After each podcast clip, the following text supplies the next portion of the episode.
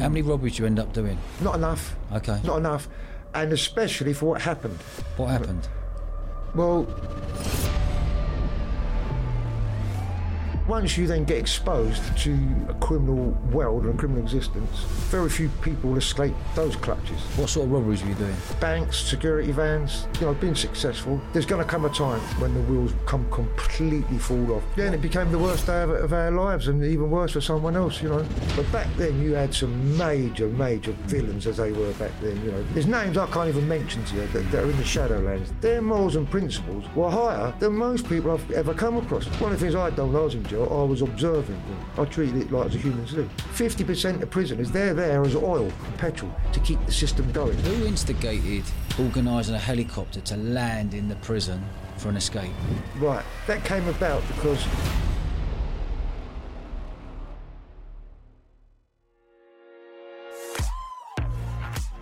Welcome to the Eventful Lives podcast. I'm your host Dodge, and I'm the founder of Bournemouth Sevens, the world's largest sports and music festival. On this podcast, I speak to fascinating people who have all lived eventful lives.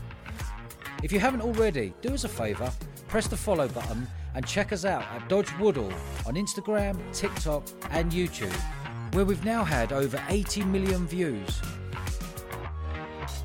Jimmy Browne was a serial criminal who meticulously planned and conducted bank robberies. We talk about life in the UK prisons, coming toe to toe with some of the UK's most notorious criminals. Jimmy also goes in depth on how he planned the famous helicopter escape from prison. This is the eventful life of Mr. Jimmy Browne. Jimmy, welcome to the show, mate. Dodge, thanks for uh, inviting me. I've been really, really looking forward to uh, doing this one with you. Same. Yeah. Same here. Yes. Let's uh, let's roll all the way back. Where did you grow up, and how did you end up in the criminal underworld?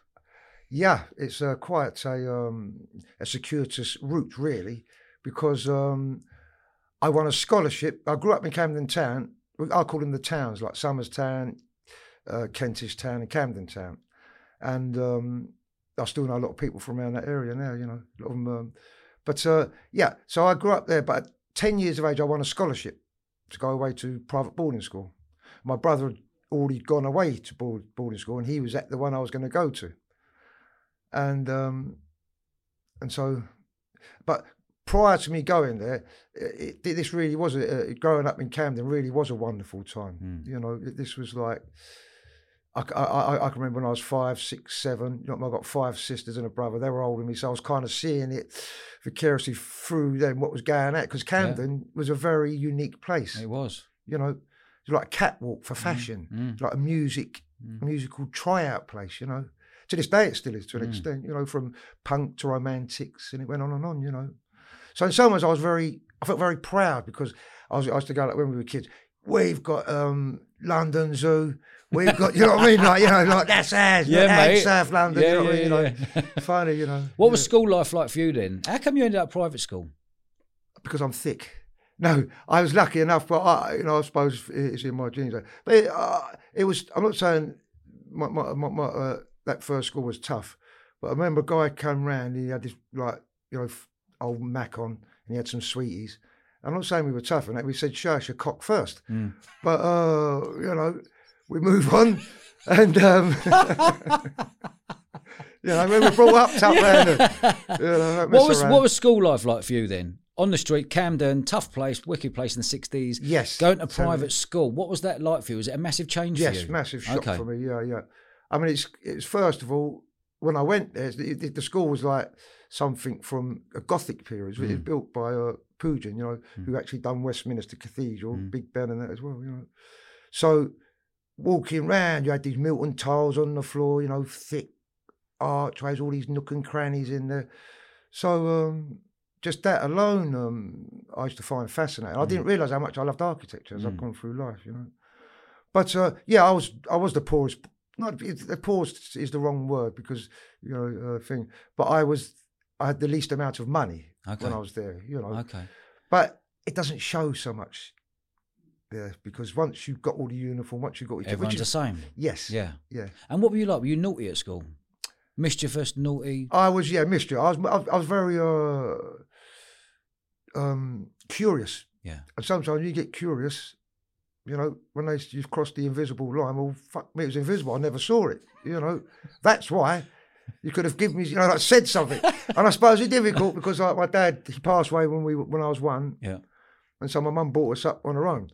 And it's a fact that, if, if, especially with a boy, he hasn't got a father. It's a bit Yeah, harder. of You know, you haven't got no, you don't have nothing to You ain't got judge yourself yeah. against or anything, Yeah, or like what to look like, a or mentor behave. someone. Yeah, yeah, exactly. Yeah, you know. And do you think that affected you later on in life? As you were going through school, what age did you leave? When I was ten. You left school when you were 10. No, no. So, oh, oh no. So I, I, You went there Oh, at 10. When did you so leave? I got expelled when I was sixteen. For what? I stole a foil. When I won, when I was national, become national fencing champion, I stole a foil from St Paul's, um, Dulwich, one of the famous school there. Yeah, A foil, was it? And the, yeah, yeah, the foil, you- yeah, the yeah, sword. Yeah. And there was four of us. Two Is that what it's called? The foil? It? Foil epee okay. and sabre. Okay. Yeah, and uh, we took one of it. Four of us took one as trophies, and uh, it was it was our at, at Mayfield College. He was the one who told them, you know, said that what we've done, and we got expelled. We got banned from the sport for a year.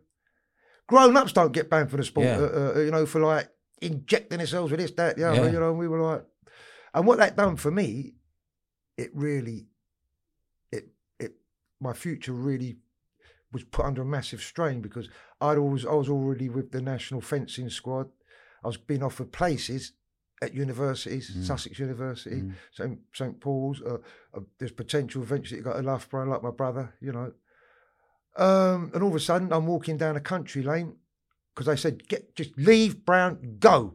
You brought shame on us, you know.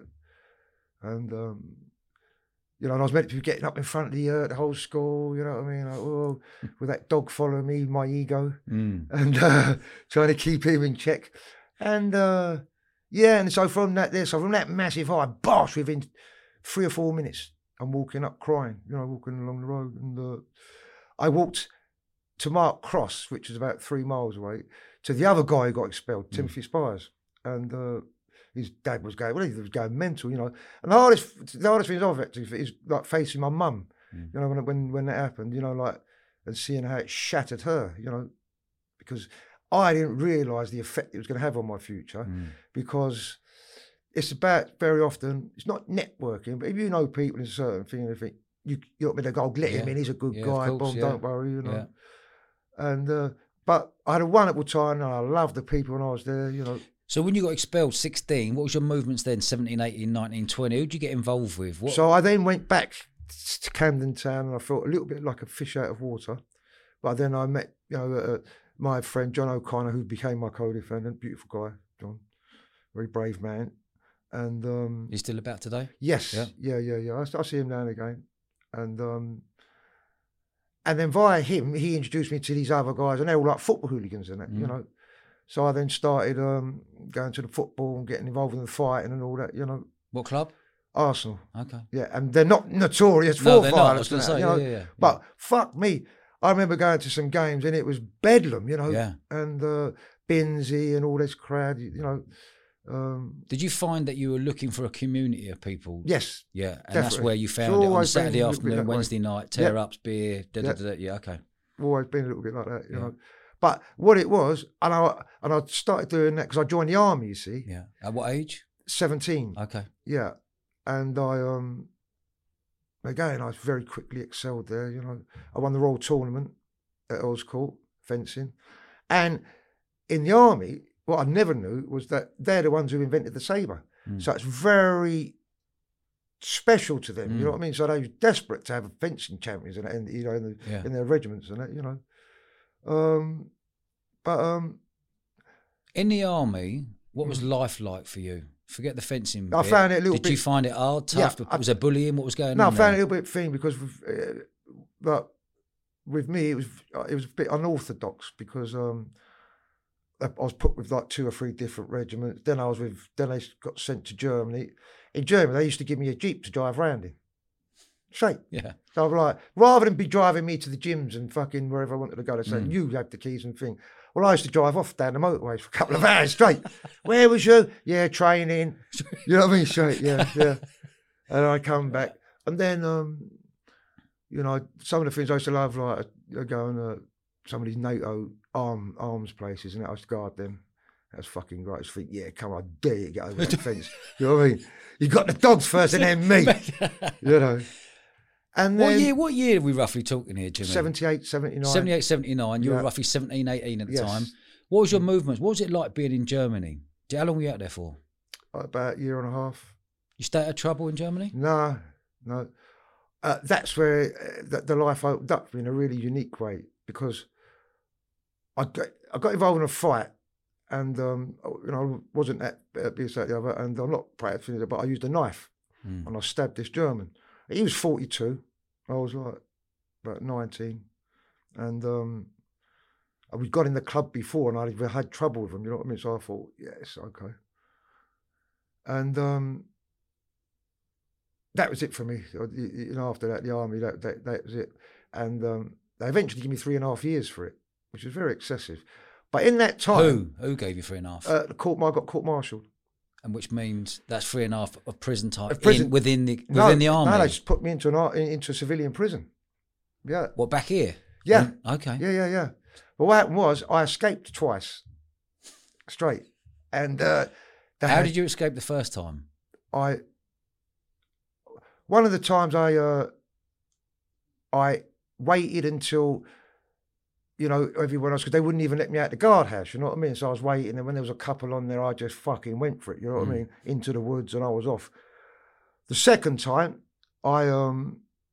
I said to because I look at things very differently than a lot of people. Whatever, you know what I mean? So we're looking at it, and I said, "I bet I could get out of here." They're going, "What do you mean?" I bet I could cut that little bar in the corner, and I, and go go out and come back in. And they're looking at me like that. I said, "I'll be able to get the beers in and things like that." And I actually done it. Yeah. And um, I used to use a bit of Blu Tack to hold the bar in place.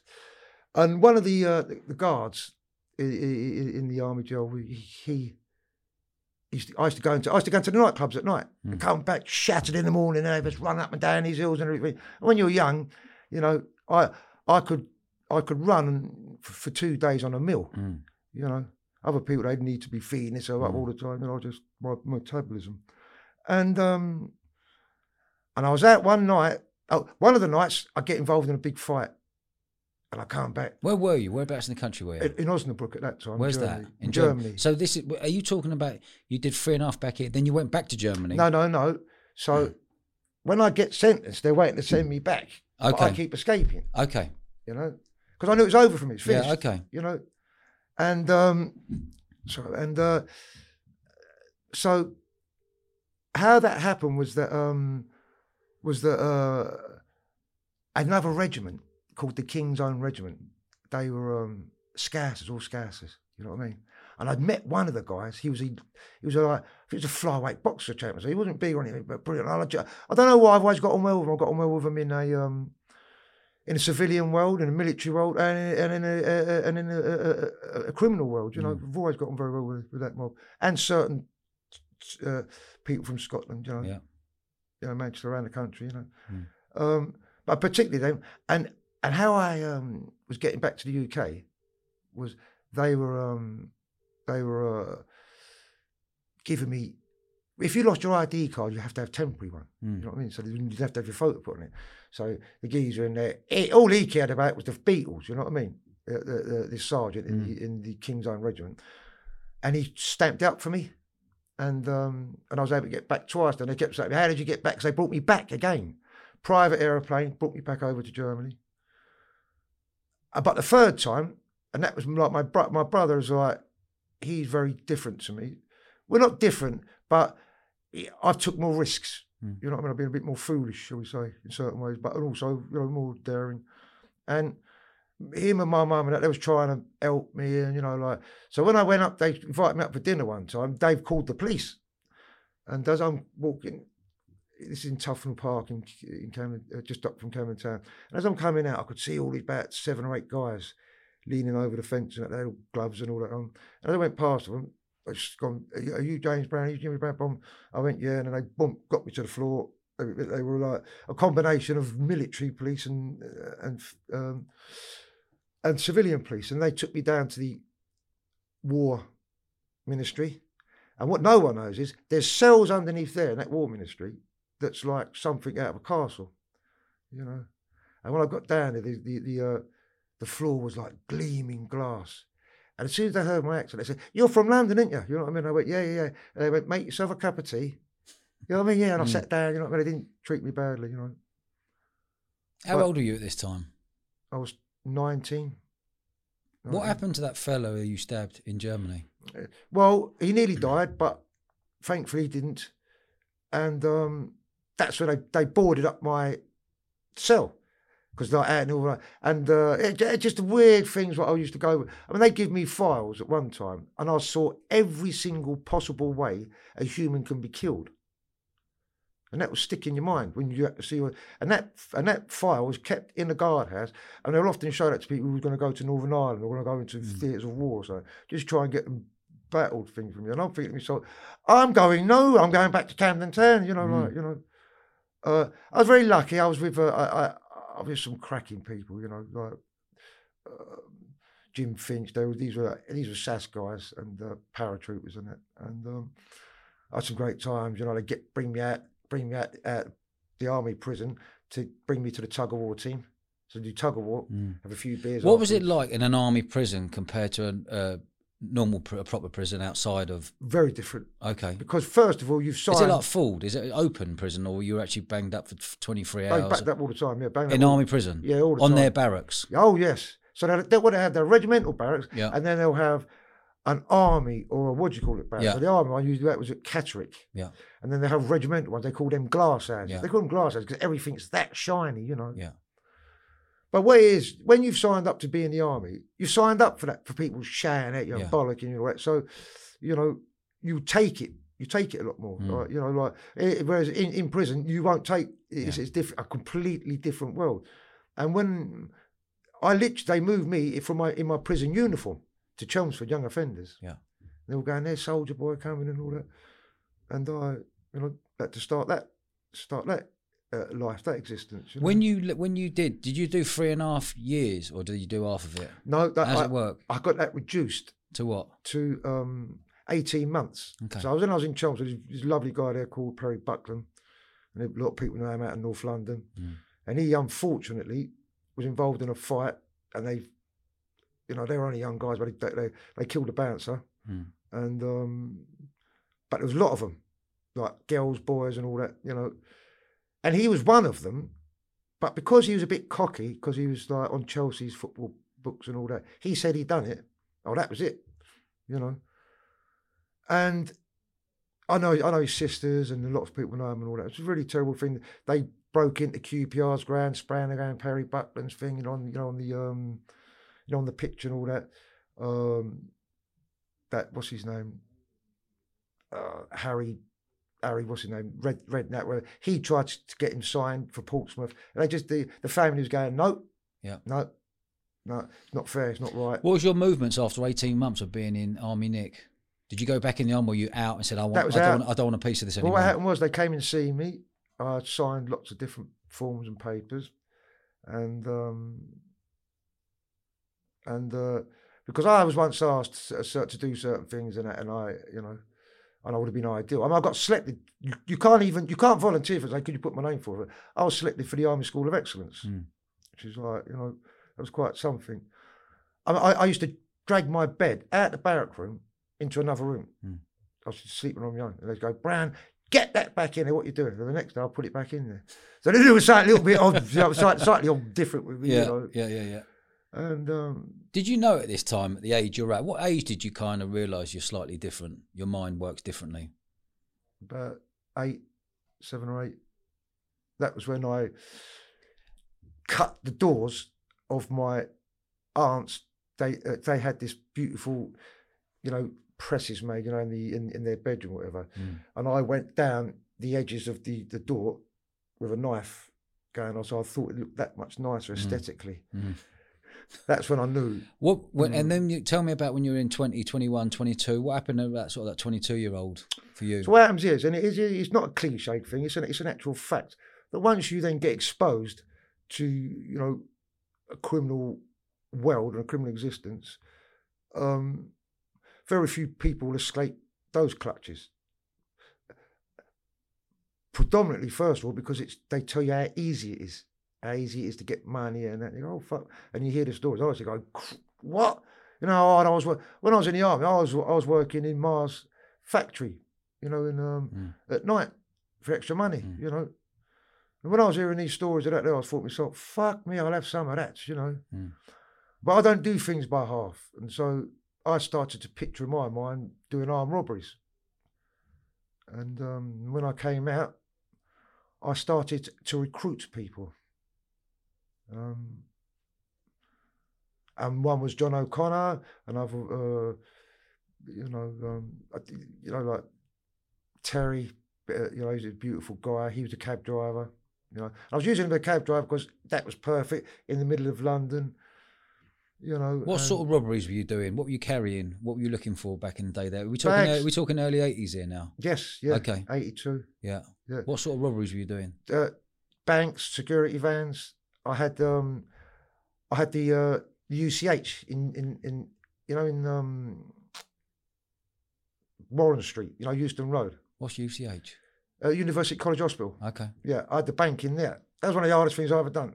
You know, I- Do you remember your first bank robbery? yeah. Where was it? Well, I didn't actually get thinged for that, but uh, uh, uh, I, I, I remember one of them. The gun, you had to hold it in a certain field. It fell apart. It didn't even work. For me, when I when I used to do it, I, to me it was like writing a stage play or something.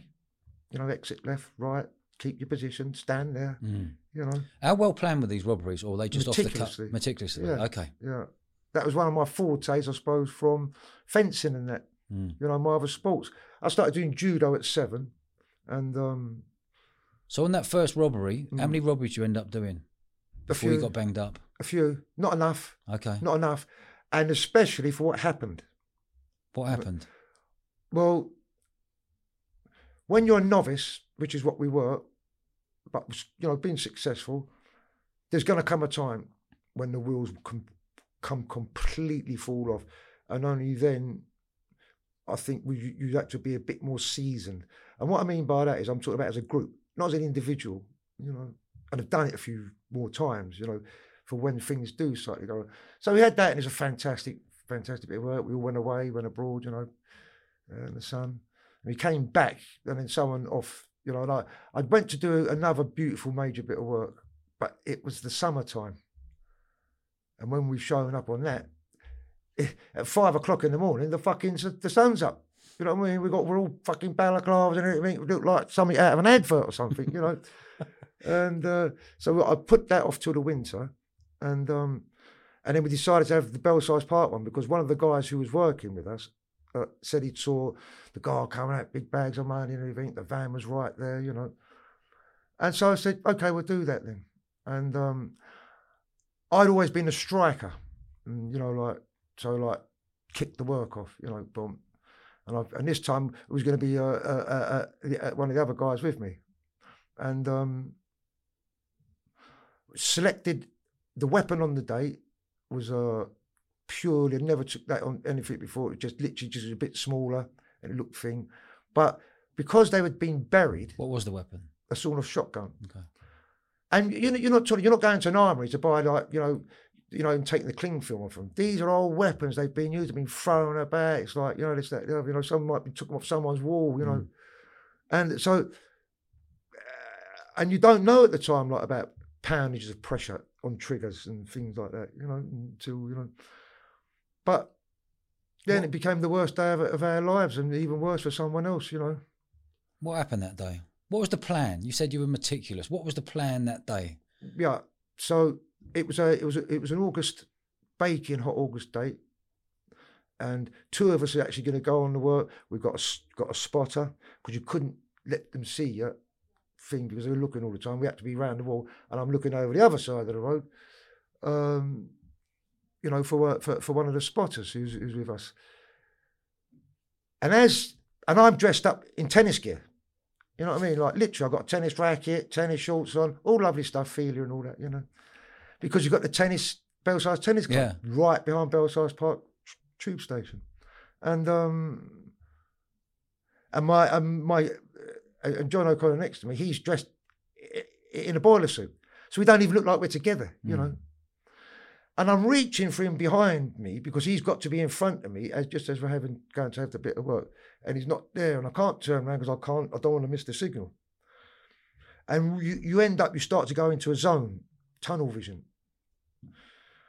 And um, so where nothing else matters, you know, and then, because because one of the hardest things you'll ever do in your life, and I uh, described it in my book, was that it's when you when you're in the public domain and you got to you, you, you separate yourself from them and that can be well, the hardest one what i had to do that was on um, the uch when they had the bank there and that was to pull a balaclava on in front of a group of people everyone walking around very easy to say that here and now mm. when you do that because there's no turning back that's like letting the, the toothpaste out you know you, out the tube you can't get mm. it back in once you've pulled that on you can't go oh it's a little prank sorry you know what i mean this mm. is it it's game on very hard initially, you know, to kick into gear like that. Um, but anyway, so we had the bit of work. It went successful.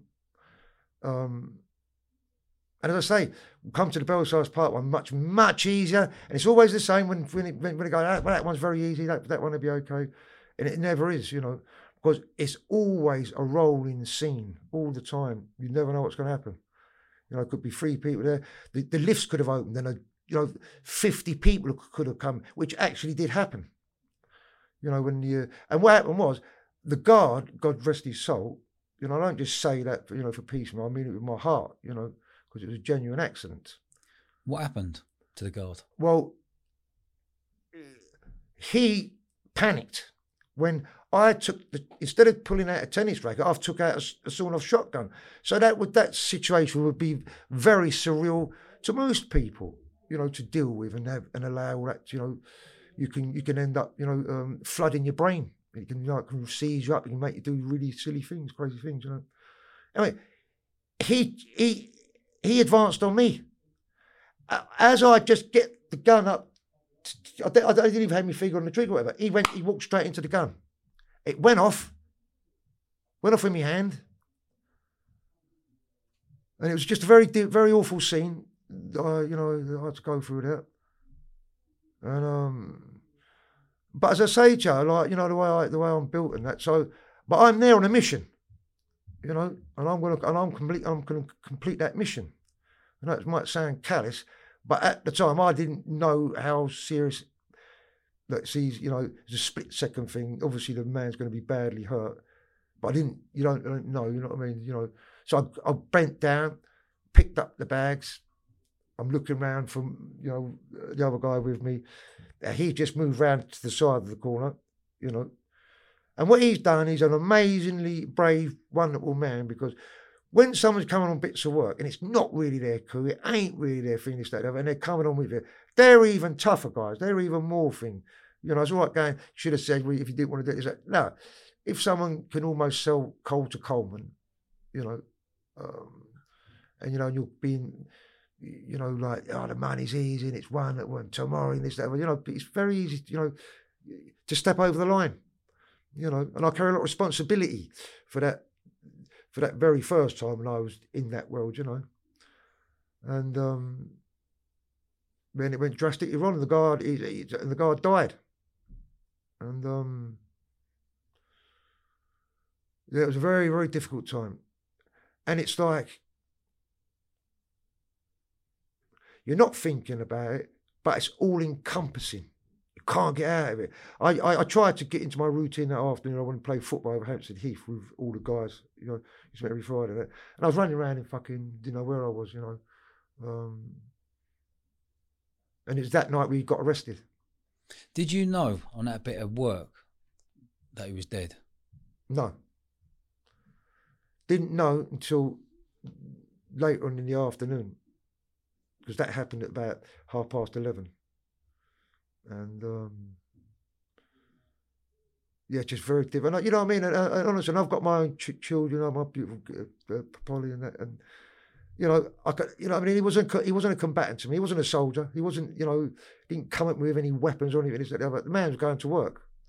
You know, and I, um, you know, I always feel like it, it, takes the shine off of me a bit. You know, I'm very, I don't, but I never speak about it. My children didn't know about that until they were in their 20s. I don't like talking about it as a, a deference to him, but it's part of me. And you know, you, you said you would be asking me uh, potentially about this. You know what I mean? And you know, uh, yeah, it, it, it's, it's hard, but you know, I know in my own heart that I never meant to do it. And when we came to court in the trial, which in itself was uh, an absolute an experience in its own, the judge knew, the uh, the, the, the thing but of course they're still going to go for you. They've got to go for you for the uh, the family of the guard. Of course they're going to try and get you for murder or whatever, you know, even if they kind of knew, you know. I mean, we're amateurs. You know, put it out, you know, you know. You were 22 years old at the time. Yes, yeah. Never, never been involved in crime before. You know, what I mean, didn't even really know anyone. Did you on that bit of work? Did you panic? No, and I've had you know, you know, decades to think about it, and I and I have done. No, and I uh, didn't pull the trigger. Um, Who pulled the trigger? he ran into it. The gun was forty. And Um, just popped off. Yeah. And they said then when the trial came round, they said, yeah, but when you close the gun up, the, the safety will automatically go go to Yeah, safety. Yeah. And they was able to prove, like Michael Mansfield, Richard Ferguson, top top barristers in this country, uh, that just by dropping the gun two or three inches, that would knock off the safety. Yeah. And because we'd oiled the gun up in three in one oil, just to make it look presentable, all the all the mechanisms and everything was all slipping in. You know what I mean? And it was just like because it was meant to be a prop. It was meant to be there for riot control. Yeah. You know, to keep- deterrent. Yes. Yeah. Yeah. My the other guy me had a, had a, he had a pickaxe handle. You know, he had a pickaxe handle. He was, you know what I mean? I ain't going to go and shoot anyone. It's the worst thing you could possibly do. How much dough you get off that job? Again, Do you remember? I, I, I don't even think it was 10 grand, something like that, you know. And even back then, it wasn't a lot of money. Yeah. You know, And what year- roughly year we talking here? that was in 19, that was in 1983. 83. Yeah. When you got out off that job, where did you go and hide? Where did you go? And where did you get nicked? Got nicked that night Where were you? uh, in the club, low profile, in Finchley Road. And all the crooks and all the villains who come from all around London to go there because this was the days when pubs used to close in midday, didn't Yeah, they? You had to right. open up the thing, it's like boom. So everyone was there, and, and you know, and I remember being there that night. But what had happened was the week before, when we was looking at the bit of work, off-duty policeman was walking along. and They thought that's a bit odd seeing them four guys sat on a bench there looking over there. So they followed two of them back to their cars, and just good old-fashioned policemen. That when it came on top, when that, that when that happened, straight to their numbers and straight to the people, you know. And um, uh, yeah, so I, so we got and what they done, they blocked off the whole of Finchley Road boat ends and that. And as we come out, wow, it was. I remember they tried to put the, the uh, one the, this Jamie tried to put him through a window. Um, they come at me heavy duty. Well, what do you expect? Of course they're gonna, you know. And um, when the when the heat's on and that, you know, you don't feel the pain. And um, oh, and, but and I was just in a terrible place. My mind, you know what I mean. Never, you know what I mean. Fucking, you know what I mean. I didn't mean to kill anyone. And uh, but you, you know, you don't even realize at the time, but you have got to live with that for the rest of your life. Yeah, absolutely. And what about the when this happened? How did you feel? Obviously about the lad that passed, but what about his family as well? Yeah, very difficult for me. You know what I mean. They were in the court. Yeah, you know. Um, when the when the verdicts came in, it was a very very difficult time. I mean, I showed you some of the um, Mm. the, the, the, the, the the newspaper things from back then. You know, it was very difficult. But they knew they knew it was a um, uh, an accident. However, to, to, to be to, murder, it, it consists of two parts, and one of them is intent that you intended that day to go out and cause or potentially thing, and the other part of it is, which is much easier to prove, is that what you was carrying had the likelihood to hurt anybody. Yeah. Well, of course, a loaded sword or shotgun, of course it has. So the jury, they wanted to find me guilty on the first part of it, right. but they couldn't find me guilty on the second part. But they they sent a letter back into the judge saying, could they find me guilty of, of it on the first part? And he was very annoyed. The judge, Judge Tudor Price, said, "I've told you," because he knew we're going to see four guys who's going to go to jail for a long time, Yeah. but they did not mean to do that. Mm. You know, That's the difference between murder and manslaughter. yeah, Yeah. When you were in the dock there, what did your brief tell you? How many years you reckon you'll get? Well, as I, and I, and I told you, it's very difficult because I was put in a special unit in Brixton in the Wendy House. There's only six of us in there. How many years did you get for this manslaughter? 18 years. 18. Yeah. Were you thinking you were going to get more when you sat in the dock? No. I was told, even before the trial started, it could be between 15 or 18. And I just thought, I, I, I, I, I fuck it, I, I, I should fight it, you know? Yeah. Because at that, at that moment, you that, that last little that last little chink of light that you might see, you're going to go for it. So you, you know what I mean? You know, you think, fuck it. Mm. you know, so I, you know, and I, and I was getting advised by people what to do in the court and all that, and it just wasn't working. Mm. I defended myself for the first three days on, on, on the most serious trial after treason, Mm. you know, and the paperwork was getting higher and higher. I had Michael Mansfield coming down into the, you know, into the cells because I got I got moved from the court into the cells because of my behaviour. What sort of behaviour? Well, I was told. What were to you go, doing in the court? Well, I was told to go back in the next day because he wouldn't give me a separate trial or, or to allow anything there. To tell him he was being treating me very unreasonably and he's been very thing and that, that and that the jury and everything. So I've gone in there, and through the adrenaline and excitement, I'm you know I probably got a little bit more shouty and like a little bit more you know thing, and it came across as though I was shouting at the judge and shouting at the jury and that. And I was fighting for my life, you know, and for my co-defendants' lives because if I get found guilty of murder, they all, as co-defendants, Yeah. will get found as well. You know, so you know. What did they get? What did your code D get? so, so two two others of them got eighteen years as well. John O'Connor and Terry, Terry E. And uh, he they- they'd never been in trouble in their lives before. Yeah. Never been in trouble in their lives before. Just you know, like Did you talk them into doing this job? mm, yeah. Yeah. Mm. You know, I'd been successful before, you see, as well, and you know, listen, these are these are grown men. They are they they. I think they'd be annoyed if I said that I talked them into it. Mm. They knew they were doing uh, thing, but I made the transition a bit easier by it. You know, Explaining how much you can earn, what you can do, boom, how easy it is. how easy it was, and Yeah, yeah, yeah. I'll do the boom and this that. You know, Yeah. you know. And back then, what was the biggest fear when you were on a job? No CCTV about. there was no fear. There Was no fear of no nothing. fear, nothing, no. Nothing whatsoever. No. And then when you got 18, Mm. when the judge went, right, Yeah. Jimmy Browne, boom, Yeah. you got 18 years. Yeah. Can you remember that feeling, that moment? I do, absolutely. I remember when he said, right, stand up. The worst part was the verdicts. And you stand up, and how do you find uh, Browne guilty, number one, on the indictment thing? And my fucking body was tingling, blood through my arms and hands and that. And um, when they said not guilty, there was this audible, not, it it'd be absolutely awful if anyone had cheered or like thing there, but you could hear this like, you know, and some tears and everything, you know. It's fucking awful what you put your family and other people through, you know. That's the thing we're talking about. It's not Mm. just what you put yourself through. It's Mm. not what you just put the other family through. It's the knock-on effects your personal family as well, and everyone else. Most villains will admit Yeah. that, that, that they've been selfish Yeah. if if they're true to themselves. You know what I mean? If you start to think about your wife and kids, and stuff, you would not go out the door Yeah, doing it. Agree. You know, this is one of the things. So when you got an 18, Mm. where'd they put you first? So then I went to, I went to the scrubs, and that's when, you know, I learned, I realised how much I could fight. You know, didn't know before until I got there. I remember I was, they put me in this thing, and you had that Nielsen, that Nielsen, Mm. the one who killed thirteen people, Mm. and he sat at the end of this table, long table. I looked at him and I went to him, "Get off this fucking table." He looked at me, "Get off the fucking table." I mean, I'm just like just starting out at Mm. eighteen, you know, and because I'm not having the thoughts of my mum and my sisters and brother, that thinking Yeah. I'm sitting on the Yeah, table with that monster, Mm. you know.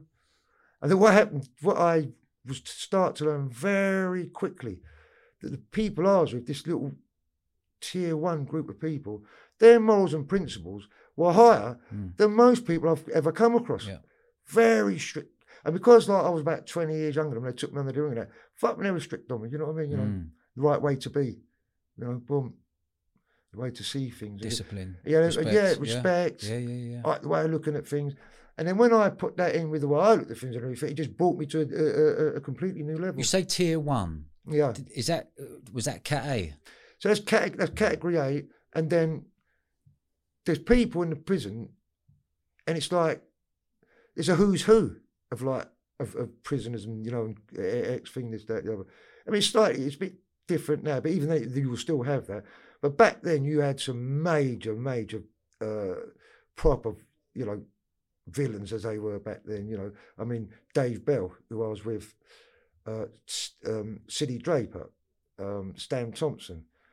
Uh, Stan Thompson, he escaped with Jerry Tuite at the Wendy House, Jerry Tuite at the IRA years before. They put him back in there. That's when I first met him, when they put me in there with him the first time. And we and the P2 Bologna terrorist, he was in there. And I'm like that. I'm out of Camden Town.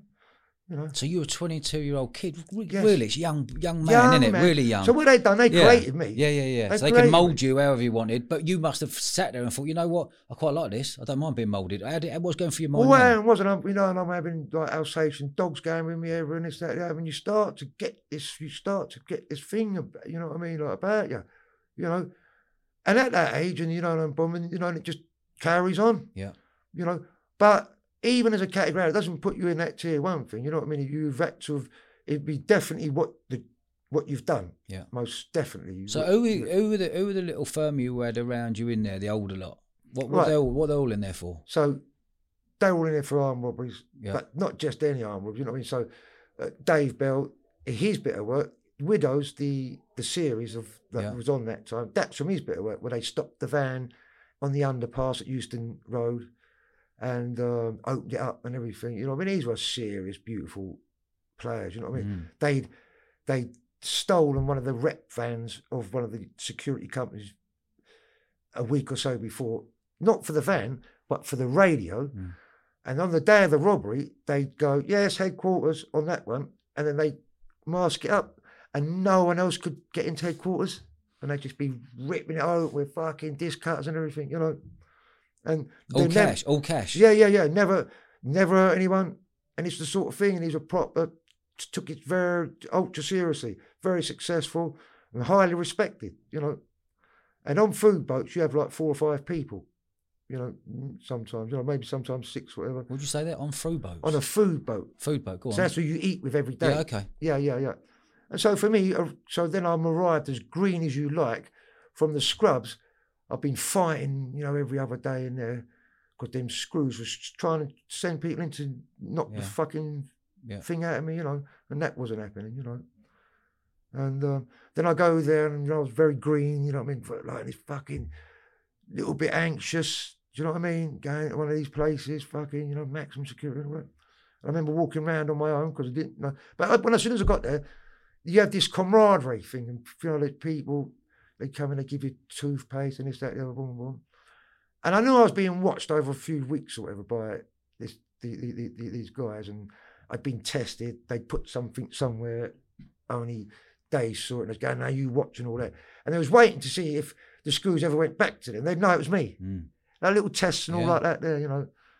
And then eventually they said, "Would you like to come and uh, be with, uh, with us?" And that, and that was it. That was the um, Who else was in that little firm? Stan Thompson. Yeah. Um, so it was me, Stan Thompson, Sidney Draper, Dave Bell, um, John Matthews on another wing. But then, so then on, on each wing you'd have this like four or five Yeah. people on each wing, like boom, and then you'd have another little food boat, and they'd be as respected in a way, but might not as well thing. But there's not many. Yeah. I mean, you got to understand, like in prisons, fifty percent of prisoners they're there as oil and petrol to keep the system going, Yeah. To keep people in jobs, to keep you know, otherwise it would. You mentioned a minute ago Wendy House. What's a Wendy House? So the Wendy House, that's like a special unit. And you get these people they go, yeah, I was in the special unit or whatever. Um, there's only there was only three special units back there then. One was in Leicester, and I think, I think I'm not sure where the other one was. And then the other one was was in Brixton. Yeah. Now you have the equivalent would be in Belmarsh. Right. Okay. So that would be the one in London. Then they'll have another couple. They might even have two or three more. But they, you know, what I mean, when people say like they they're in these like hospital type places, like Grendon might be uh, uh, uh, something like that. They're hospital places. They're not, they're not special units. You know, Mm. I was asked this question before by a friend of mine. you know. Explain to explain to the listener out there right now on YouTube. What's a special unit? The difference between banged up and a special unit. Right, so you are completely treated completely and utterly differently. You know, you don't have to, you don't do no, You don't do anything. You, you know because you're going to be in for a hell of a long time. I mean, I met Harry Roberts. Is he the one who killed the copper? Yeah, the three Okay. guys. Yeah, three Yeah. coppers. You met him. You'd never think he'd done that. Yeah. Make apple pies like like a like, you know, one of the, like what's, what's her name? Fucking Fanny Cradock or something. Mm. Made, had the most softest hands making it. You went to all them years in the you know in the in the special unit. You know, one of the most interesting things with him I found there was because one of the things I'd done when I was in jail, I was observing. I treated it like as a human zoo, felt like in a psychological sense, you know. And one of the interesting things he told me was he said how strange it was to walk upstairs because he hadn't walked upstairs in 20 fucking years Mm. because it's like being in a submarine. It's all on just one level. And Sidney Draper, who I was in, I was on the food boat uh, for like two or three years in Gartree. And we're coming to that, it's a beautiful story. Where's Gartree in the country? That's in Le- that's in Leicester, Leicester, okay. and that's where the helicopter Helicopter, yeah. Yeah, yeah, yeah, I'm looking forward to that, mate. yeah, yeah, yeah. So tell me, uh, moving forwards when you're up in the Leicester bit there, Mm. who instigated organising a helicopter to land in the prison for an escape? Right. That, what happened there was that that that came about because a guy arrived in the jail. He his name was Johnny Kendall, but they used to call him Elton because he looked like Elton John, you know. And he'd been taken off of a van about eight or nine months before a guy called Terry Smith, great friend of mine, wrote a book called The Art of Armed Robbery. And um, he'd been took off the van. Now it was, it was a lottery who was going to be handcuffed to that Terry Smith because he's they're taking him off the van, and it so happens that that Johnny Kendall's handcuffed to him, and he was a burglar doing seven years. You know, Terry Smith, heavy duty player, you know, and um, How heavy was Terry Smith? very heavy. Go on, Yeah, yeah. give me an example. Well, these are you know, I mean, when I start when when I say you're talking about these are the Premier League players, you know what I mean? You know, in, in that world they were, you know, Dave Bell. Uh, and uh, there's names I can't even mention to you that, Mm. that are in the Shadowlands that literally, you know, uh, this is be anathema to them to do something like that. Just Yeah. would not do it. You Yeah. know, I'm, I'm only I'm only I'm only doing this because of another career I took on, which put me in the public eye anyway. Yeah. Otherwise, I would always been in the, sh- the shadows as well, Shadowlands. You know, Mm. where, where where we should have been. You know, How long were you in that nick up in Leicester, and who organised the chopper to land? right.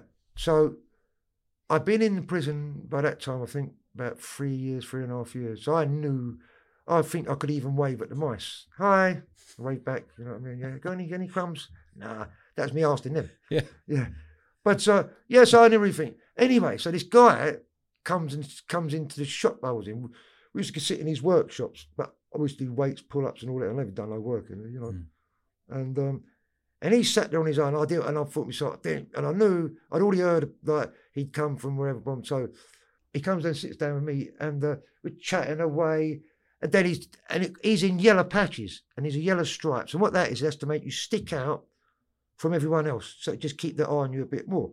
So I knew that, uh, you know, I, and I knew what had happened and all that. And then he started going, "Oh, I'd love to. I need to get out." And especially when you've just been out on the street, it's very. It takes time for that to come out of you. You know, when you're in the uh, when you're in the jails, you know. and I'm looking at him, and I'm, uh, you know, because I've had lots of people talking like to me about this, that, the other, blah, blah, blah. So I told him. And when I told him, and I said to him, look, there's only one way, this, that, about, and I told him how to do it, what to do. And it's not just telling someone, you have to make them believe it as well. Mm. you got to make them believe your uh, your own dream, your own. Well, I know, it wasn't me, but I told you before, I look at things, I know what's possible and what isn't, you know. He's on another wing. And I've told him he can only have it with Sidney Draper, Dave Bell, and uh, uh, Stan Thompson was on there, was on there as well. I, and I was on another wing. And we're talking about it, and he's asking me how. So how can I get a um? How how would you get a helicopter? You go, you can go and hire one. And what it was is to hire the helicopter to go and look because we're going to buy a bit of land to uh, build a house on. You know what I mean? And then once he's up there, and that's when the tool come out. And that guy's name was Andy Russell. And when I say about what can happen in jails and camaraderie, you do have that little tier one system, but there's also all these other beautiful guys as well. You know, you, you know, and um, he'd only met Andy Russell seven months before that. Who had only met Andy Russell? Um, Johnny Kendall, Right. Okay. and that was in Wor- Wor- uh, Wandsworth, uh, Yeah. Wandsworth. And he met him down in the thing. And um, Who He- was who was flying the helicopter? Who Andy Russell. Who Andy Russell's flying the helicopter? so he's the guy outside. So when he gets told what to do, Yeah. he will then go and do it. So Andy Russell was outside. He Yeah. got a helicopter, and Yes. the pilot didn't have a clue. No, So the pilot was flying around on a on a recce first Yeah. of all, and to then think because he's going to, he, they, they're getting him near Yeah. Market Harbour, to get him to then to, put- so it's- put- it ain't far to go to the prison. yeah. Okay. You got me? Okay. Because what he's saying is the reason why I- you can go and hire a the helicopter at any time you want. Yeah. So, so, you know, boom. And it was because he was going to buy, and it all seemed very feasible. Okay. You know, you never could So the pilot wasn't thinking anything. was not thinking anything. But yet, the peril of all the things that could have gone wrong Yeah. by doing it. I mean, it's one of the most riskiest operations one could ever do. You know.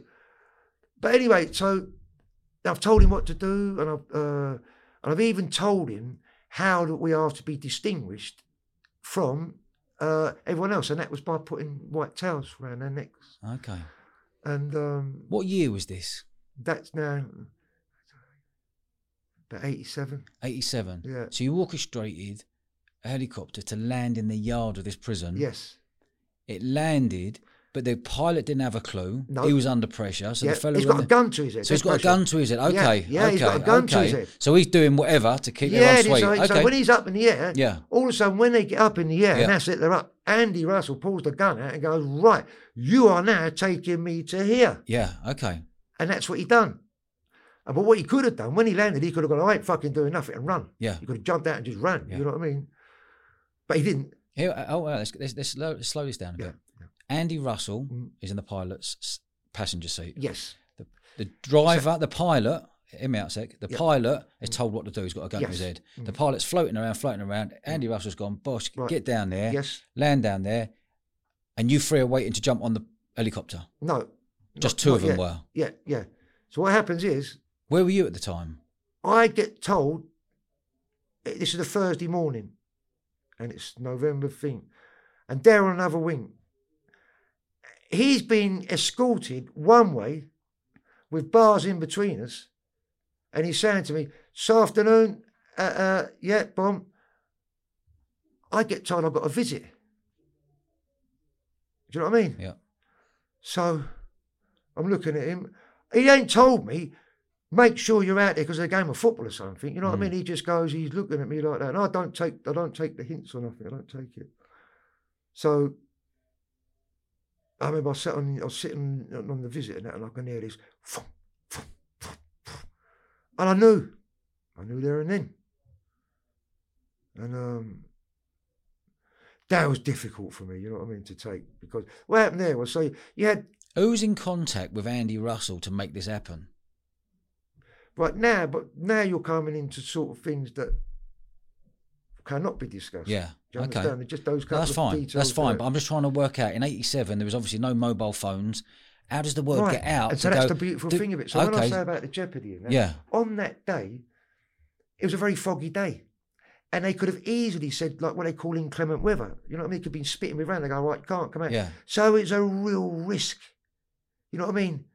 At that time, they knew when the exercise was. So it wasn't like you couldn't have these uh, mobile Yeah. phones or this, that, the other. You know, the time was set, the date was set. And um, I wasn't told nothing. And what had, what had happened there was, and the reason, and this is one of the things, I, I, was, I was with Johnny Kendall later on. We, Mm. we were both in Berkeley Square.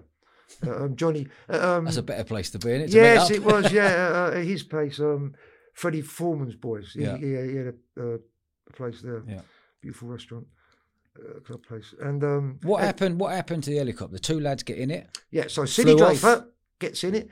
Johnny Kendall gets in it, and there's one spare place. That was mine. Yeah. Well, no one else is ever going to get in it. You know what I mean? Not- you know, so they take off.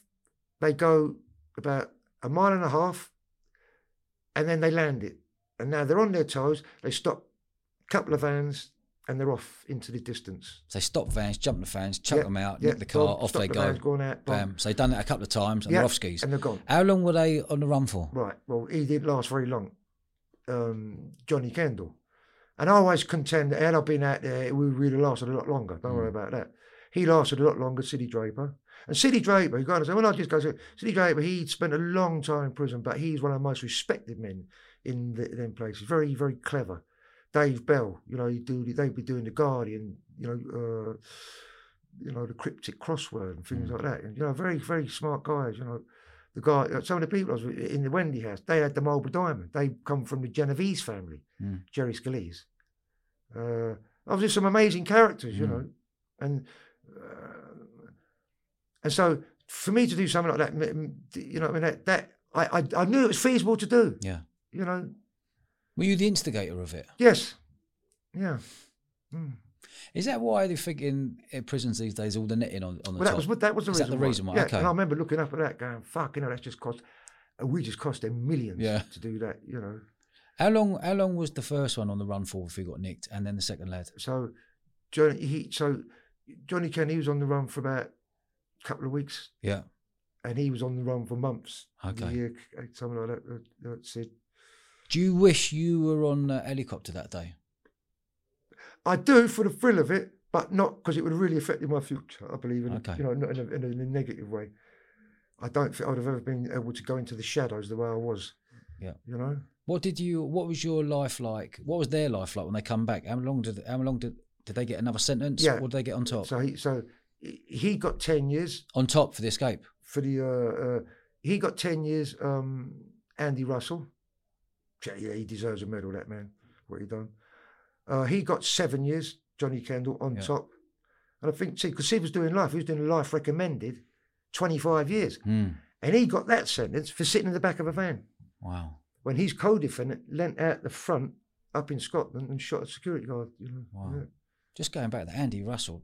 Fair play to him. Fair coming, dues, Fair eh? company. Him coming Do you know in. what I mean? He's got. no- He's risking his Only own life known to, to help, geezer to help nine his two months as well. mates Yeah, to take two boy two Yep. lads out, yep, and he's got a ten for it. yeah. Fucking hell. Is he still Yeah. alive? Yes, he is. Yeah, yeah, yeah. Is he London?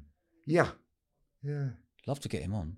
Well, uh, well, I can ask via whoever to, to Yeah. potentially make that happen. for Yeah, yeah. Because again, a, a- a true, true, uh, amazing guy. You know what I mean? Yeah, you know, fair play. yeah. What was your What was your rest of your years like then? After that, so then I got moved. Did they give? Did they? bu- Anyone bubble you up? Did your name come up anywhere, Yeah, or did you I- just slip through the net? No, no, no. I was- got. I it, it came up for me. Someone had put a fucking note or something in, and um, Say again. They put a note where. So they found a note in the um because it's in the book. Yeah. So someone's in the book, and they found a note in the fucking box.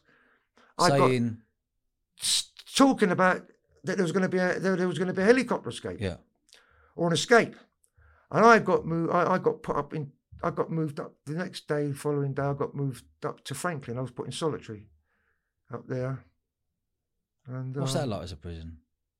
Frankland. Hmm. Well, I've heard lots of stories about. Yeah, that. when I went up there, it was fucking, it was grim. Not, not only because of distance, but it's a very modern prison. And I, you know, like Gartree's art was old, you know, a bit older, you know. And um, and up there, know, there was like, there's only just this little group of Londoners up there, like from Bermondsey, a few Islington, just us little little group up there. Billy, big Billy Adams, beautiful guy, dear friend of mine. I spent a lot of time with him um, and um, and um, you know um, some amazing, beautiful guys. You know, Mm. but one of the things is for me, I had made the choice. I wasn't going to meet these people when I come out. Well, you made a point saying I'm not going to carry on with this life when I no, come I, no, no. I was. I became even. What, uh, Oh, more oh, prolific. Okay. Oh my lord! yeah. Yeah, Okay. How many years did you do with the 18? 12, 12. When you come out, how old were you? 34. 34. What was your life like when you come out? I was very fortunate. I met the most beautiful girl, Karen, who's the, the, the mother of my uh, daughter Polly, and she's an amazing woman.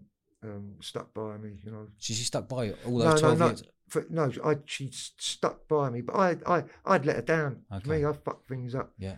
you know. And I'm, you know, I always said that I've, I've always apologised to her over that. You know, When you come out, what were you doing for a pound note? I just went bang at it. Okay. Yeah, I won't fuck around. Yeah. You know, we've. You I know, gathered we've, that. Yeah, we've pontificated a little bit. I've kind of gone around a bit. I went straight to it. I went bang at You it. were straight at it. What, straight again? Robberies? Well, I won't, won't say what I think, but you know, you know, right at the uh, tier one thing again, you know, and um, very, very lucky. I met some beautiful people who, some of my friends to this day, and um, without them, fuck knows. I don't know what would have, uh, you know, how it would have gone. I don't, I don't know. But I was with like these these people were a, major, major players in London and around the country, and a couple of them was in Europe and that, you know. Mm. And uh, but by then, you see, I'm a completely different guy. Well, you were a completely different guy different. then, compared to 22, or compared? Yeah, compared to when I went in. Yeah. when I come out, I was a completely. Different What was the person. difference, apart from age and being a proper adult at 34? yeah, just so much more seasoned. I viewed this world very differently. Um, I saw a lot of because you have that much time to study mm. and things. Uh, I saw, you know, a lot of people wouldn't really want to see the mechanics of what this life is really about mm. for everyone. Do you know what I mean? You know. What were you like, mid thirties, forties? How do you explain your personality? I've always been a good guy. I, I, I, I, I'm going to say that, anyway. Mm. You know, but you know, I'm, I, I, always been there for everyone. Always, you know, always been there for people. Don't you know, like be counted on. Um, always bought that, you know what I mean? No one, when the people I was with, no one makes, no one person make decisions. It's where it refines, you know, like, and you, you know, just, um, there's no such thing as luck. Mm. You know what I mean? It's what you do, it's opportunity, preparation, and that. The more risks you take, the luckier you get. Yeah, right? but and also the people mm. you're with, the people yeah. you mix with, up and down the country or mm. wherever it is. You know what I mean? They have to be on that same thing. Mm. How loyal are you? Ultra. Yeah. Ultra loyal. See that. Yeah. Yeah. Was one of the things that I knew I have that I didn't have to buy. Yeah. You know, not to buy that's come from me inside. Yeah. You know what I mean? And it was tested over the years and in prisons. You know. So I want to know when you come out, what were your movements? What were your next movements in your thirties and forties? What were you doing? Right. So then I come out and I was training over the Arsenal. Charlie George, a great friend of mine, um, great Arsenal legend. I used to train over there with the guys. We go. I used to go over there three or four days a week. So I was, I was told that I was a great footballer. I've heard that. Yes. Yeah. and uh, yeah, and uh, you know, I, and this is the thing. They're my punishments. You see, that uh, you know, I could have been a professional footballer. No mm. two ways about that. But not at thirty-four. No. So you missed out on but that. Yeah. had I have not made such foolish yeah. decisions at twenty-one and yeah. twenty, because I was an athlete anyway. Yeah. You know, I could have done. I was, I was, I was to get paid thirty quid for playing over Market Road mm. in different teams. You know, um, Thirty quid back then was a nice. Was it a few quid? Yeah, course. drink money. Yeah. You know what I mean? Yeah, yeah, you know, like. Tell me, I want to know when you come out of Nick that day. What were your movements? It's like oh, I'm out. What am I oh, doing? Yeah. So what I got am I doing? Where up. am I? So what? I got picked up. I had a nice, great big joint, nice big fucking live, and I. yeah, we get brought. Yeah, as you do. As if I wasn't flying enough as it was, you know. I'm fucking hell, I really am. And, uh, when we stopped off for uh, in this. That's a nice welcome couple of prezzies, isn't it? Yeah, it was. Yeah, in the back of the car. Yeah, yeah. And uh, then we stop off at this place to get something, and that's the last thing I want, you know. And Karen, who, because uh, I, I, I, I'd gone on the run, you see, I went on the run, and that's when. When? Prior to that, because there's so many things that we've kind of like gone because it would take so so. Yeah. I went on my I went on I went on my toes. One of my friends. You went on your toes when you come out. No. Or you escaped. You escaped prison no, so again. I, yeah. So what I'd done was I, I was in the Mount prison the Mount, and uh, they was preparing me for um, in Hertfordshire, and they was preparing me to, to, to get out with to be with the public again. So they, I used to go to the dog kennels, it was about three miles on a bike every day, and come back. They're wonderful people and that. But they used to say to me, like, go and have a drink now. It was in the afternoons. I used to come back fucking drunk after time, you know. And some of my dear friends like Darren Nally, that they used to they're out of West London. They used to come up and visit me and that. And one Friday, I remember this like uh, she wasn't all that good looking, but you know what I mean. She followed me into the toilets, uh, you know, like in that market. Uh, uh, no, where's where's that? that um, it's not, it's not market. It's that market Harbour's thing. Where they, have got that big airfield there at the Mount. Anyway, yeah. there's a fucking pub there. Ever. She fucking followed me in there. Anyway. I thought I'm not going back tonight. You know what I mean? And uh, I said to him, "Come," and he's going, "No, no, no, come on, Bob."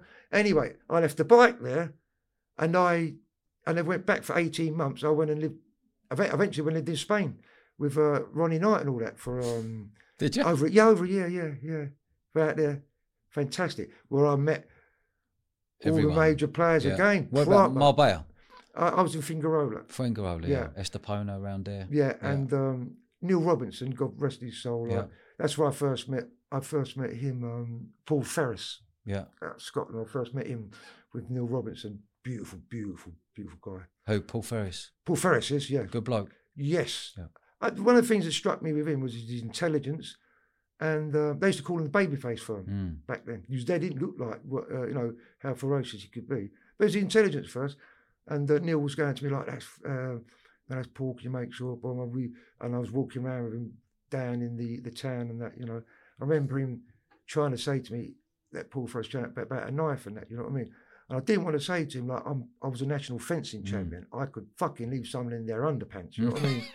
You know, you know, like Yeah, yeah. I didn't say anything because again, you know, it's one of the things. All them years in the jail, I could never tell anyone that I'd been in the army. Mm. Could never tell anyone things. I'm mixing with IRA people from the IRA. Pat Lachlan, Chelsea Barrett, he was a di- great friend of mine. They was all friends of mine, the IRA thing. You know what I mean? You know, it wasn't my thing. You know, even I was a soldier and that. You know, yeah. You know, but again, I never, they didn't know I'd been in the army. I didn't ask them anything about IRA things or any of these other terrorists I was with. I was with like PLO. I was with um, the is the Mossad. They kidnapped the Nigerian foreign minister, and they put him in the crate at Heathrow, but they forgot to put the diplomatic seal on it. So they get get a 12 stretch. One was the Israeli doctor, and this other guy, forget what his name was, and he's trying to show people how to do fucking Krav Maga, uh, and I'm like, fuck off, mate. You know, Mm. like, you know. But all these types of people I met, you know. So you meeted all these people. mm, You've done runners. You've done helicopters. Da, Mhm. da, da, da, da. You've been banged up. Eighteen. You've done a twelve. What's your life been since you've been out? I want to know what you're like at your peak. Right. Your peak Yeah. in thirties and forties in the criminal underworld. Yeah, top. Yeah, I really was very, sick- very lucky, very lucky. You know, Tell me about that.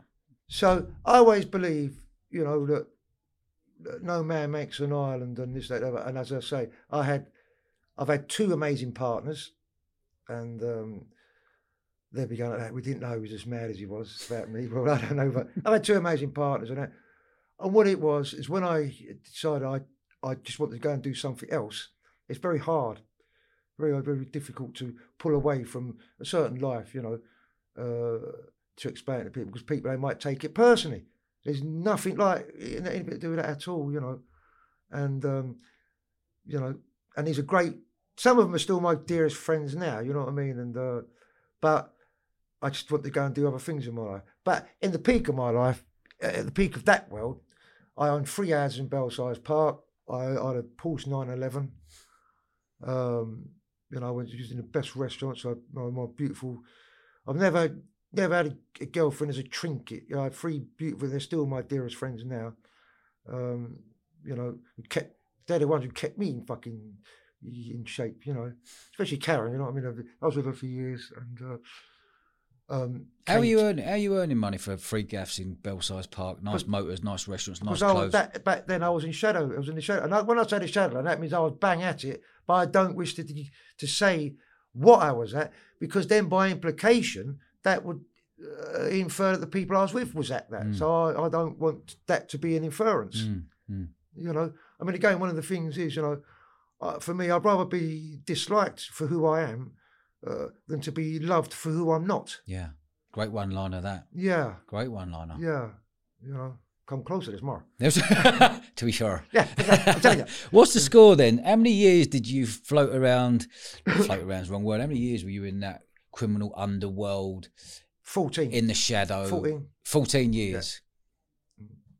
And you were very specific. and you were very successful at the time. Do you ever get banged up? Were you ever close to getting nicked at any point? I went all around the world. I did. So I, in Australia, they kicked the door through. I'd only been there about eighteen hours.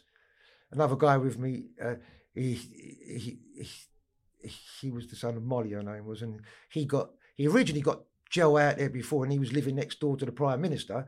Out there. When he was with me, he was told not to go and be anywhere. And so, so we're out there in Bondi, fucking uh, beach or whatever, the hotel right on that yeah, thing there Yeah, yeah. and uh, they kicked the door in, machine guns, uh, cameras, and all that. And I had all my skydiving kit because I've skydived around the world, you know. And uh, I had all my skydiving kit in the corner. My brother is was is a top rugby coach, and he was coaching Cottesloe in, in Perth at the time. And I'm using them to. Uh, what they're doing, knocking all the panels through, and I had 25 grand in cash. In the What were you doing out there? Well, I told them I said I was out there skydiving, and that's why I had to have the cash. 'cause They don't take, they didn't like credit cards at drop zones. and what it was, they went as they was going. I couldn't believe they were going back out the door uh, uh, of the hotel thing. They was going. They went, James Browne, you're going down. I thought, no, I fucking ain't. But it nearly made me. I, I, I, had to stay there for a month, and I had a squad of hundred follow me everywhere. No. Yeah. What So- year are we talking here, roughly? So 90s? be 90, yeah, 92, 93, something like that. Yeah. Why? Why do you think they smashed your door down after only being there eighteen hours? Well, obviously, then, well, what happened was, I didn't know myself, but a, a, a, a firm from Manchester got nicked, and some another firm out of Essex all got nicked on that thing there. And luckily, uh, for me and everything, and in, in the depositions and everything, what some people was able to see, and luckily I, I was able to have a little perusal of them. But had that not been written out, thing, it could look like I'd fucking uh, up to things. Uh, I got out and someone else got out of the thing. But no, they was all under observations anyway. And I've walked in under onto observation. So you've landed. They know you've landed. They're and they're on going me. straight on the you. guy I'm okay. with, he loses his phone as we go for Heathrow in one of them grey trays. Yeah. I should have tumbled it then, you see. Yeah. Okay. And I booked my ticket down in uh, down in the down in the West End, whatever. and the other guy I was with, he booked his ticket somewhere else, and I was saying that I'd only met him there, which was true. I'd only met him at, uh, at the thing, and I decided, you know, to have a little travel mate or whatever. And it and it was incredible because they've they were sending people into me like girls trying to slip them into me. Uh, one of the guys, he was a um, he was their thing. He was the he was the he was the rugby coach for New South Wales, about that big, captain, uh, which is the Sydney side, Yeah. all, all that there. Yeah. yeah. And he was the one uh, leading them on to me. And um, but I wasn't up. I wasn't doing anything. Did you get point. nicked? No, because as I said, Joe, I took them everywhere. The only place they wouldn't come with me was skydiving, but they followed me absolutely everywhere. Why did you ask why they're following you?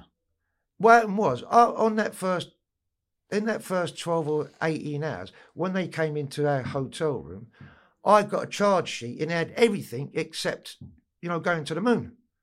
You know what I mean?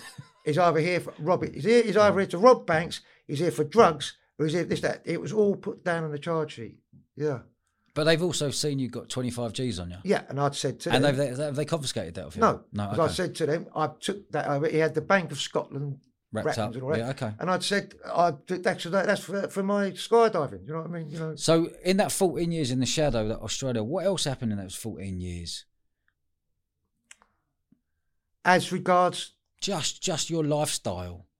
Were you nightclubs? Were you bird yeah, partying? so much geezers, da, da, da, da, it's da, da. fucking brilliant. The people I was with. Yeah. I mean, they owned some of the biggest majors clubs in London. Yeah. I promise you. And some of them, you know, of these families, there wasn't all crooks. Some of them had gone to university. Yeah, And I remember them saying, There's like, a lot of super clever, Yes, intelligent, and, I remember, sharp. and they was going to Yeah, me mate. when when, when they was going, Ronnie, and run a fucking thing. You know what I mean? And it's fucking, you know, um, you know, I was. What uh, sort of clubs were you booting around in in, in the mid nineties, early two thousands? Can you remember the names? I can. I'd, I'd rather Not because it it- links. be- okay, yeah, because fair yeah, enough. Because what I don't want to do is, I, I as I say, I come in here and this for me. And if I start doing that there, that links things. Yeah, yeah, to- yeah, I'm it. very proud of the people I've, that I've been with. I'm super, super proud of people. I'm very fortunate and lucky. But I've moved away from that there now, and I don't want to be. I want to leave the people, anybody on, who, if they're in the Shadowland, I want them to have Yeah, in there. Do you yeah, know what I mean? Yeah, You I get it. I get it. Uh, What made you? What made you after fourteen years goes? I've had enough. And how hard is it to leave something like the criminal world like that? it was very, really, really difficult. But I knew we was get we was having so much heat on us. You know what I mean? From MI5 and fucking squads from up north they were sending down on us and everything. You know. And as I left there, we, it was quite quickly that I started then looking after Amy Winehouse and Pete Doherty and uh, Noel Fielding. As that, their you know. bodyguard. Yeah, yeah. Yeah. How old were you then? Roughly. Thirty-four plus another thirteen. Yeah, Okay. yeah, yeah. Yeah. Yeah, Mid forties. Yeah, yeah, late, yeah, mid, 40s, late, late late 40s, 40s, yeah. yeah. Because Amy Winehouse, she loved me. I loved her, you know. How close? How, how well did you know Amy Winehouse? not as not as well as I'd like to have, but I don't know it's the same as like with you. I can know someone for 20 years and think I know them 20 minutes. Yeah. I know someone 20 minutes, Yeah. I think I've known them 20 years. Yeah. And she was one of them. She was the most beautiful, lovely girl. um, and um, I always like the the the, uh, the dividing line between me and other people was was that I I'd have a little line of coke maybe, or I might have a puff or something, but I would never take anything else. Yeah. So when then people used to go to the top of the house and that, I would never go up there. So I was able then to converse with her on a different level. Okay. You know, and I was with like you know Noel Fielding, um, James Gordon, uh, Gordon. Um, just the, the names went on and on. You know, what I mean? Just the amazing guy because I was actually there at that time. You know, when it was all happening Mm. back then. You know. the So we're talking now like the mid, indie world. Yeah. Okay. Yeah, and that at that time. That really yeah. blew up, didn't it? Wow, that was brilliant. You know, Early 2000s, yeah, s- uh, late uh, 90s, 2000s. Sadie Frost. Yeah. You know, Kate Moss, all that world. You know, What was that world like for you then? How did they come? How did they approach you? Do you approach them, or was it Well, just I word was of like- mouth? they just like, who's that? Who the fuck's he? Yeah. You know what I mean? And I was just thinking I'm just being me. You know, what I mean? I've never tried to be anything else than than what I'm not. Yeah. You know, like when I come here, you know, I'll just be me. Yeah. You know, um, and um, like I've always been. You know, and I, I- you know what I mean. You you always try and make this over, but uh, you know, you, the longer you live, the more you know regrets you have. The more Mm. like you can fall out with people, or this, that, the other, or the more you want to do, or whatever. You know. But I, I- you know, I mean, I hold my head high and my hand on my heart. I've always done the right thing, what I considered the right thing. You know what I mean? What was the defining moment when you were 48, which is 14 years in the shadows, when you went, I've got to stop. I need out. Because I knew it was, It's coming on top. coming right on top. It was on- and it's on me especially. Okay. Um, well, I, you know, I travelled round. I went round Europe with Christina in my Porsche. We went all around Europe about you know a few few few months of that. And I was being followed everywhere now. Um, How paranoid were you getting? very. Okay. made me ill. I became ill in the end. Okay. Yeah, yeah. How long do you reckon in that last 14 years, how many years do you reckon paranoia really kicked in over those last? I never realised it. Yeah. You see, I never realised it was making me. It's only like uh, it's only like years down the line afterwards that I realised. Fuck me, I was going through it. You know. So if you were to guess, how many years do you reckon? Was the last couple of years, that year 12, year 13, yeah, year yeah. 14? I mean, you know, like in, in my book, I talk about an incident where I, in in Spain, I'm asked to go and uh, and, someone fucked off with four hundred grand or something. You know, and I had to track it. I tracked him down through Spain. Then I got got him in Gibraltar, and and it was someone's father, and they said, "Be careful." But he carries knives and he's dangerous and everything. I'm thinking, what do you want me to do? And I'm like, boom, boom, boom, you know. I've always been one of these people. Uh, you know, like I, I was them, do you realise how much fucking trouble you're in? And they sort this out Mm, because these up when they come and they fucking they would have break you up, you know. mm. And um, I don't know. That's you know, just been cra- a crazy world. You know what I mean? You know. Um, two, I, I had the biggest bit of work in my life, and I was the only white man on that bit of work. Where was that? I again I can't think, and that was major. I think, you know, everything I've done, more people has been to the moon than than what I've done across the whole board. Mm. Can tell. I've been in. I, I went in somewhere and I literally could not believe it. I was pinching myself, going, "I can't believe it. This is too fucking easy." Yeah. But it wasn't. It was all the planning, all everything, and this, that, the other, and boom. And um, and again, that was theirs because when I get told about it, well, I was I said, no, no, no, we go big, and uh, and we did, and uh, yeah, and it, it's almost like uh, when I was young, it's like you didn't go to work with people that wasn't from your own type of background or this, that, other. That's what I was told. Bear in mind, I don't know what background I was fucking. You know, what I mean? I've come from all sorts of Yeah. that sort of thing. When you know? you're on a job, like the biggest job, are you thinking, I'd rather take the massive job? Because if I get bubbled, if I get nicked, I'm going to get the same as I am doing half half a job over there. And also, do you also, before that job, you clock in the men you're with, you clock in, yeah, he's game, he's 100%, he's got my back, he's got my back. Right. Well, I, that time on that particular one, I took the word of a guy I'd met that the people that he, that I was going to go to work with were the real deal, were bona fide. So you were met him before, I'd before the work? I'd never met none of them before, and I'd planned the work. It's me who done it. Planned that work. I'd gone in. I'd gone in there. I'd gone in. I'd looked all around the gaff. Come out. Told him a bit about it. Um, and um, yeah, it's beautiful. and one of the reasons you'll go, you thought, well, why why didn't they have another black guy on a bit of work then? Well, why didn't they make fucking every minute was on it? Because they needed a white man Yeah. to kick it off. Okay. You know, How many men were on that day? Whew. Roughly, we're talking 10, 20. I'm trying to visualise something. You're not giving. Yeah, no, I no. understand why yeah, you're not no, giving talking it. I a understand it. I'm talking a big firm. it took- yeah, it took a big firm to pull that one off. and you didn't know any of them till the day. No, Wow. Same Would that make you? Does that make you more nervous, not knowing who they are, because they're going to turn up, or do you just know they're me, bang on I mean, when I when I- it was like leading up to it, you have. It's almost like animals when they go into hibernation or come out. You go into a place, you have to, otherwise you won't walk out the door that night. yeah. You know, if you don't believe in it, if you don't believe in it, I would never go on it. Mm. Once I got told about it, and I'd said, "What I, I said, look, don't be fucked. We've got to go and do that. You've got that there. That's the one. You know what I mean, Boom. Um,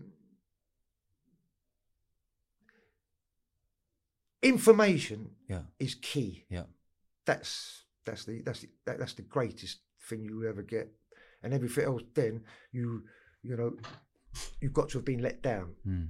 if things fuck up. You understand? I was away with Brink's-Mat, that lot. I got taught by them. You know what I mean? Mickey McAvoy and all that. Know, They opened my eyes about uh, life and how to be and all that. You know, you know, sport. You know, the the, the sports I done like judo. That taught me to like to uh, defence. Mm. For like football taught me, you know, to enjoy sport. When you Rugby, done when you done that job, Mm. when you done that job, what's that feeling like getting away and then counting it Nothing like it. at Nothing no. like it. Okay. I've jumped out of planes very well. Nothing like doing that there. It's quite unique. You know, because it all the nearest it the nearest I came to that uh, uh, a while ago was when I won the, the court case over my leg with Noel Fielding. Is that when the copper When broke they your leg? to pieces, yeah. With what? The, Truncheon. the heels. Okay. With the heels on me like that. That took five years t- t- for that to happen. And uh, I remember sitting there. Were you still active when they when the, the old Bill broke your leg? No, No. Okay. So this was after. This is after. So I've, I've been looking after. I was with uh, uh, Amy, uh, Noel, and all that. Then Yeah. you know what I mean. Back then, you know. So no, I'd long give that. Back then, a lot of them people they never knew I was a villain. Yeah. I didn't want people. You know what I mean? It was like They didn't need to know. I, I, it was almost Yeah. like I didn't want to know. And, I, and, I, and, and I've been with uh, him, the drummer out of Queen. Mm. Oh, hello, James. I've heard all about you. Mm. That's how he speaks. Very Mm. posh, you know. Fucking people I've met, you know. Um, You've lived some life, yeah. haven't you? Oh, well, You know, we talk about this podcast called Eventful Lives, yeah. and this is probably your first time you've spoken. I've, I've done it before. That's right, and fair play to you, mate, because you're doing Yeah. well, and it's not difficult for your first time because you're trying to work it all yeah, but as, as I said, Yeah. made, you have made it easy for me. You, Good. You, you, uh, you ask very good questions. You, you, I can see it in your eyes. You know, you can tell. yeah, You know, it's like when we come to these things, like what's fact, what's fiction. You know, Yeah. what's what is, what isn't. So when you, know. for example, this fact fiction thing, Mm. when people write books or you see things on the telly and da da da da, yeah, is your book hundred percent fact? my book is one hundred thousand percent fact. Yeah. because everyone's still alive. Yeah, You know, the proof. I mean, I, and I've been written about in three books before I ever wrote a book. Yeah. So it wasn't my own like a, a, sense of hubris or whatever. You know, uh, I've written about in um, you know, in, uh, in you know, in those books. what books were you? What books you written about? Reggie Kray. Well, he wrote about you in his in book. his last book. Yeah. Yeah, he wrote about me there, saying like he said that uh, uh, talking about me, uh, how old school I was. I was 25 then. Yeah. So from 22 to 25, look at how I changed, yeah, yeah, yeah. evolved just in Yeah. that three years. You Yeah. know, um, the Art of Arm Robbery by Terry Smith, uh, the London Underworld, James Morton, Yeah. and then my own book. And your own book here, Yeah, not an ordinary memoir. Yeah. Listen, after an hour, after an hour or so, mate, that is your perfect title, yes, isn't it? yeah, yeah, yeah. Mate, and I'm sure we could chat about loads and loads more because you've got hundreds and hundreds of pages in here. Stories and everything. Yes, yeah. What's your. You seem really loyal. I can see that. Yeah. And that's a real beautiful thing. Was there any time when it come on top that anyone had to be not loyal? No, no. So everyone, you knew you had a proper it's an great bunch of yeah. Because you know what I mean. And you see, and this is it. And by the time you're getting, I mean, you got to understand. The only before- reason I say that is because when money Yeah. gets involved and Right. stuff like that, people so can before- change, right? I got to say one thing. I didn't Yeah. just jump into when I cut when I come out of jail. and. Yeah. That took nearly three years for me Okay, uh, for that for a certain mob of people to go right. Yeah, we're, we're like, we're like- believe you, we're- believe in him. Have you got yeah. me? Yeah, of course. You know, and I, and I know, and I know so many people around, you know, everywhere, you know. Uh, it take take that long, but they're watching it, observing, yeah, boom, boom, boom, you know. And that's after even spending all them years in jail, yeah, you know. And it and it takes time for it all to filter out, you know. Um, I think the first thing that I was a good footballer before uh, uh, anything else. You always what I mean? being good at sport, doesn't it? Yeah. gets you in the door everywhere. Well, again, yeah. yeah. I think that's also a test of one's character in life, you know, yeah. as well, you know. What's your what's your when you got out of the game, out of the shadows, and now in your late forty eights, fifties? What have your fifties and early sixties been like for you? Right. Then, Is it yeah, hard for you to dip your toe back in, or you think, no, I don't know, I'm tempted, I'm I- tempted, not, I'm back, oh, I'm done. I never do it again because I I then became a poet. When I had my leg broken, that I started writing. Uh, I wrote I wrote twenty poems, and uh, I, I, I'd done a couple of them to a couple of people, and they offered me a, a thing at the Roundhouse. Hmm. Two months later, after first writing them, and from there it just went bosh. You know what I mean? And those poems you could see on YouTube. You know, Mm. on the uh, uh, uh, this ain't Walt Disney. These are odes from the inner city. Mm. That was the uh, one Yeah. of that. Yeah. And I'm, you know, I mean, I've, I've, ne- I've never been taught to do poetry. I won't listen to other people's poetry. I just do what I do. You know, Mm. the way I do it. You know, Are you happy today? Sorry. No. Can't search no. I, Did you hear that? yeah, I know. That was your you Google that. saying, Yeah, I know. uh, yeah. sorry, I can't search yeah. happiness. I'm happy. I'm happy. Yes, because happiness is relative, isn't it? Yeah. you know, I'm happy under circumstances, considering what I've gone through and everything else. And, you know, and I've let people down as well. You know, I, I you know, you say I'm ultra loyal. I'm ultra, I'm, I'm ultra loyal, but I've also made decisions that, like when I w- wasn't with, uh, with like with, with Karen, that wasn't disloyalty. That was me. This world had come at me with all the money I had Yeah. and, everything and all these women Yeah. coming into me, and I was weak. Yeah. I didn't have the didn't have the discipline then. You know what I mean? You know, instead of just really realizing there's one fucking hole, but a million personalities, and you, when you've got one brilliant person, that's all. That's all you needed. you Yeah, know what I mean? I didn't until it was too late for me. How long were you with that with your missus for before you split? About nine years. Then I met Katie. She's the most amazing person. Like she's a great artist and that now. You know. and- And how is it for you being a dad in the world you've been in? And you said your daughter's only found out in your twenties Yeah. gone. Mm. How's that for you to take? I always like, for me, uh, you know, I was very, very successful in the criminal world when in that there, and um, and I know people who um, people, people you wouldn't even know their names and this that the other amazingly uh, you know this that you know who are in the shadowlands that laugh at a lot of them ones who go on there because they know they're all lying. You know what I mean? Um, Do they all clock? Do they? Do they clock? They clock. Oh, they, they look clock at these, and they, watch they and watch listen and go. things and they know they know it's lying. Yeah. They know like maybe twenty or thirty percent of it's true, and the rest Yeah. is they've embellished it. Yeah. Well, with me, I made sure that I, you know, like I, everything because I know that when this is finished, people will be watching it. Yeah. You know, from from all its from all its things. You know, like my book was held for three weeks. They all wanted to have a look at it. the Okay. Different To sign it off. Yeah, yeah. Basically, That's you know, massive the respect. different agencies and, uh, and and and all this and that. You know, Did you feel nervous coming here today? I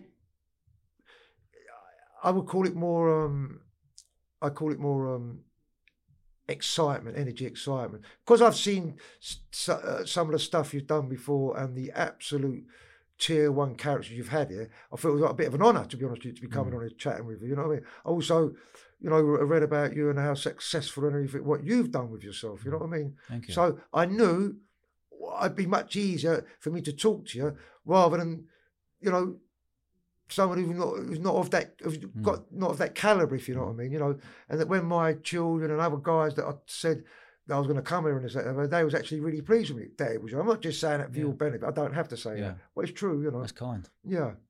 You know, because it's a big thing for me to do this. Here, Of course, that's you what I'm about to say. Your first one and go, Bosh, wallop. Yeah, yeah. Do you know what, Jim? I'd love to one day.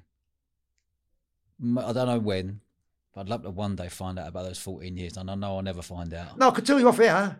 That's what I mean. Oh, yeah. Oh, okay. Yeah. oh yeah, yeah, absolutely. Yeah, Bro, yeah, we'd have a drink time. Yeah, yeah, fucking yeah. tell the whole Yeah. thing. Yeah, yeah, yeah, absolutely.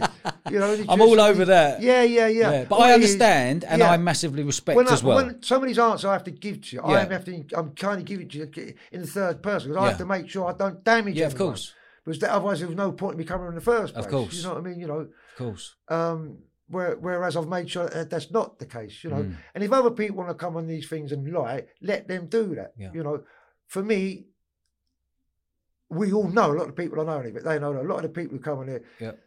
they can't help they'll exaggerate or they'll lie or whatever. But that's up to them. Yeah. You know, if it's not putting them in jail, good luck to them. Yeah. You know, but for me, it's been a double, double serious. When I've been at double serious, you know, I never had to lie, never had to make anything up. Anything that I, that you've not heard hear, heard me talking about is because I can't speak about Yeah, it. I agree. You know, No, I get know, it. I get it. Jimmy, Yeah. I've really enjoyed this episode. So have I, man. You've made it so easy for me to speak to you. You know what I mean? That, um, I want to say thank you so much for inviting me. It's been an honour. yeah, it's a pleasure. And um, I hope people enjoy it. You know, not enjoy, enjoy parts of it, and you know, and, and see a, a life through different lenses and that. You know, um, hopefully, you might all have a beer. Yeah. In the near Jimmy, future. I thoroughly enjoyed that. Take care. Thank Yeah, you so much, Gentlemen. Lovely, Dodge. Yeah, Top thoroughly man. Thank you so much, mate. Good man. Brilliant. Take Thank care. you. Cheers, Cheers, Bye-bye. mate. Bye bye.